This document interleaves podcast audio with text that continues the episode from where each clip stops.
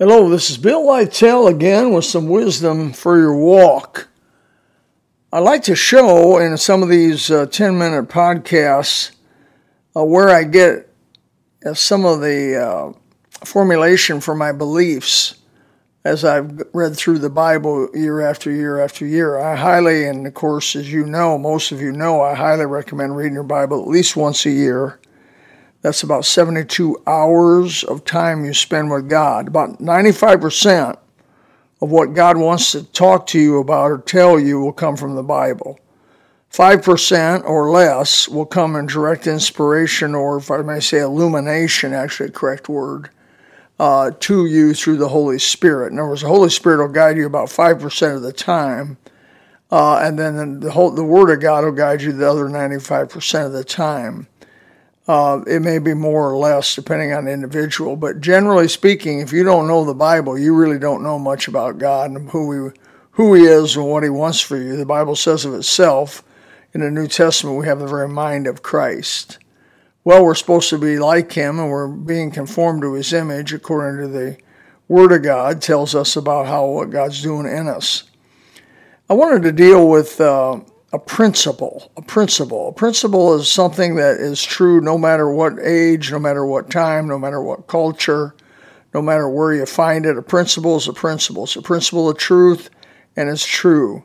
In the book of Haggai and the Minor Prophets, um, the children of Israel had compromised themselves, had brought the world into their worship, had, had brought other gods, even names of gods, into their worship uh, they, but they were worshiping, they never gave up worshiping the Lord, uh, the Jehovah God.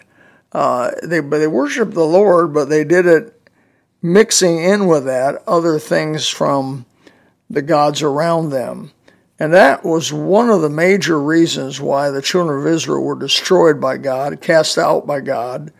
Uh, the 11, the 10 tribes in the north taken by Assyria and, and really just spread out throughout the world the two tribes that were left were given a chance about 136 more years to prove that they could serve God. They backslid. They went off into idolatry and worshiping other gods, bringing it in, but never quit worshiping Jehovah now.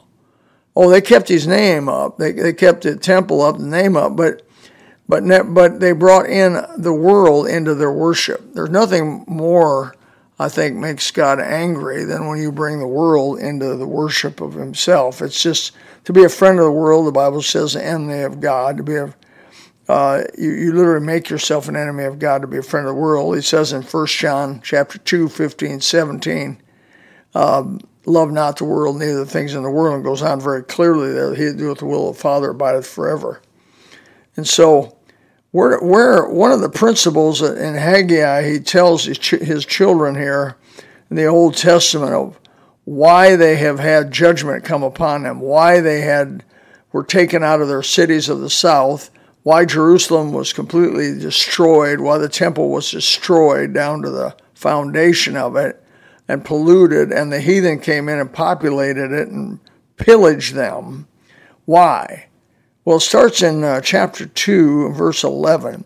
Thus said the Lord of hosts, Ask now the priest concerning the law, saying, If one bear holy flesh in the skirt of his garment, and with his skirt he doth touch bread or pottage or wine or oil, or any meat, shall it be holy?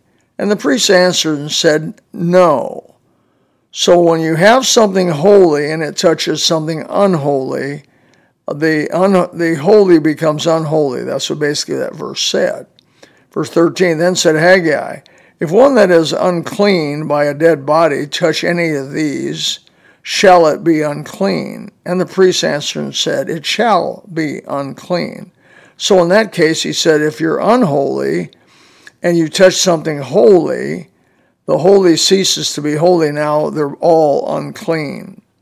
So the principles established there because he said in verse 14, Then answered Haggai and said, So is this people, and so is this nation before me, saith the Lord. And so is every work of their hands, and that which they offer there is unclean.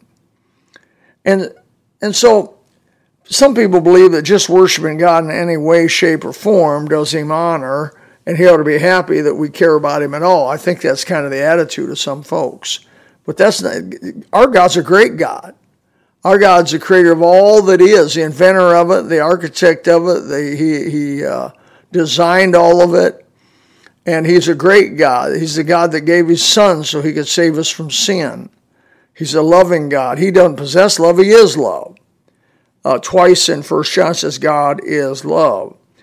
And so he deserves our 100% honest, 100% real, 100% clean worship. And here's, in essence, is what's wrong with the CCM movement or the modern church movement, who's brought a dance music, a, a sexually oriented, flesh moving music called rock and roll music. Remember now, a song is two parts it has a poem and it's set to music. So, what's happened in the CCM music, contemporary Christian music, is they've taken words that many times are good words, pure words. They take words right out of the Bible for some of their songs, but they set it to ungodly, worldly, rock and roll, sensually appealing music. You can take a kid, a three year old, doesn't know much about anything. You play him rock and roll music, he'll want to move his hips and sensual parts of his body.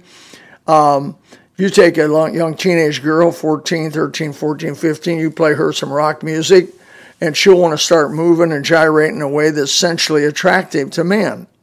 It's sensual music. I don't think it takes much to realize that. Uh, that's why it's called rock and roll. Had something to do with that by its very name.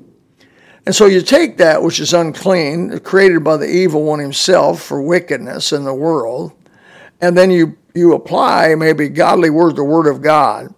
And that's that's what verse 12 says. If one bear holy flesh, that's what we'll say the word of God in your garment, and you go ahead and touch it with something that's unclean, what what shall happen? Shall and, the, and shall the uh, shall the, the clean touching the unclean make the unclean clean? The answer to that is no. Haggai chapter 2, verse 12. Or if I take the unclean, uh, and the music of rock and roll, and I touch it with the Word of God, which is clean, will the unclean become clean? And they said, no. The unclean will, will make the clean unclean. So you can take the Word of God and put it to rock and roll music and make the Word of God unclean. But God says, I don't want to hear it. I don't want to, I, I quit offering it. Stop it. He says, so is this people, and so is this nation before me, saith the Lord. So is every work of their hands that they offer. They, that which they offer is unclean. And I think that's exactly what's going on in churches all across the world and in the United States of America for the last 30, maybe the last 30, 35, 40 years. It started uh, as soon as the world adapted the Elvis Presley, Beatles, rock and roll 60s and 50s. It began to creep into the church. Now, I was alive during that period of time, and I can tell you, I never believed that rock and roll music would be allowed in Baptist churches, but I've, I've seen it. I've seen it. And it's wanting to creep in every square inch uh, of, of God's house, in every, every format and every venue. Why? Because there's a war going on. We wrestle not against flesh and blood, but against principalities and powers, against wickedness in high places. And this is one of the plans is the devil can't get God to, uh, I mean, we're saved, the born again believers are saved. He, he can't get God to judge you, except he can get you to cause God to judge you. He can't make God judge me. I don't deserve it, but he can make me act in such a way as a disobedient child, displeasing my father, to where God, Hebrews chapter 12, you read it for yourself, and you'll see it. The chastisement, God Himself will have to come and chastise me. I believe what's going on in America and why we got transgender junk going on and why we got all of these crazy progressives uh, having so much liberty is not due to them. The, the, the, the devil acts like the devil. The world acts like the world. They, they do what they do, but it's because of the church uh, losing their power with God and aggravating God with the worldly worship and Him bringing them upon us as part of that judgment. That already happened, been patterned over and over again in the Old Testament.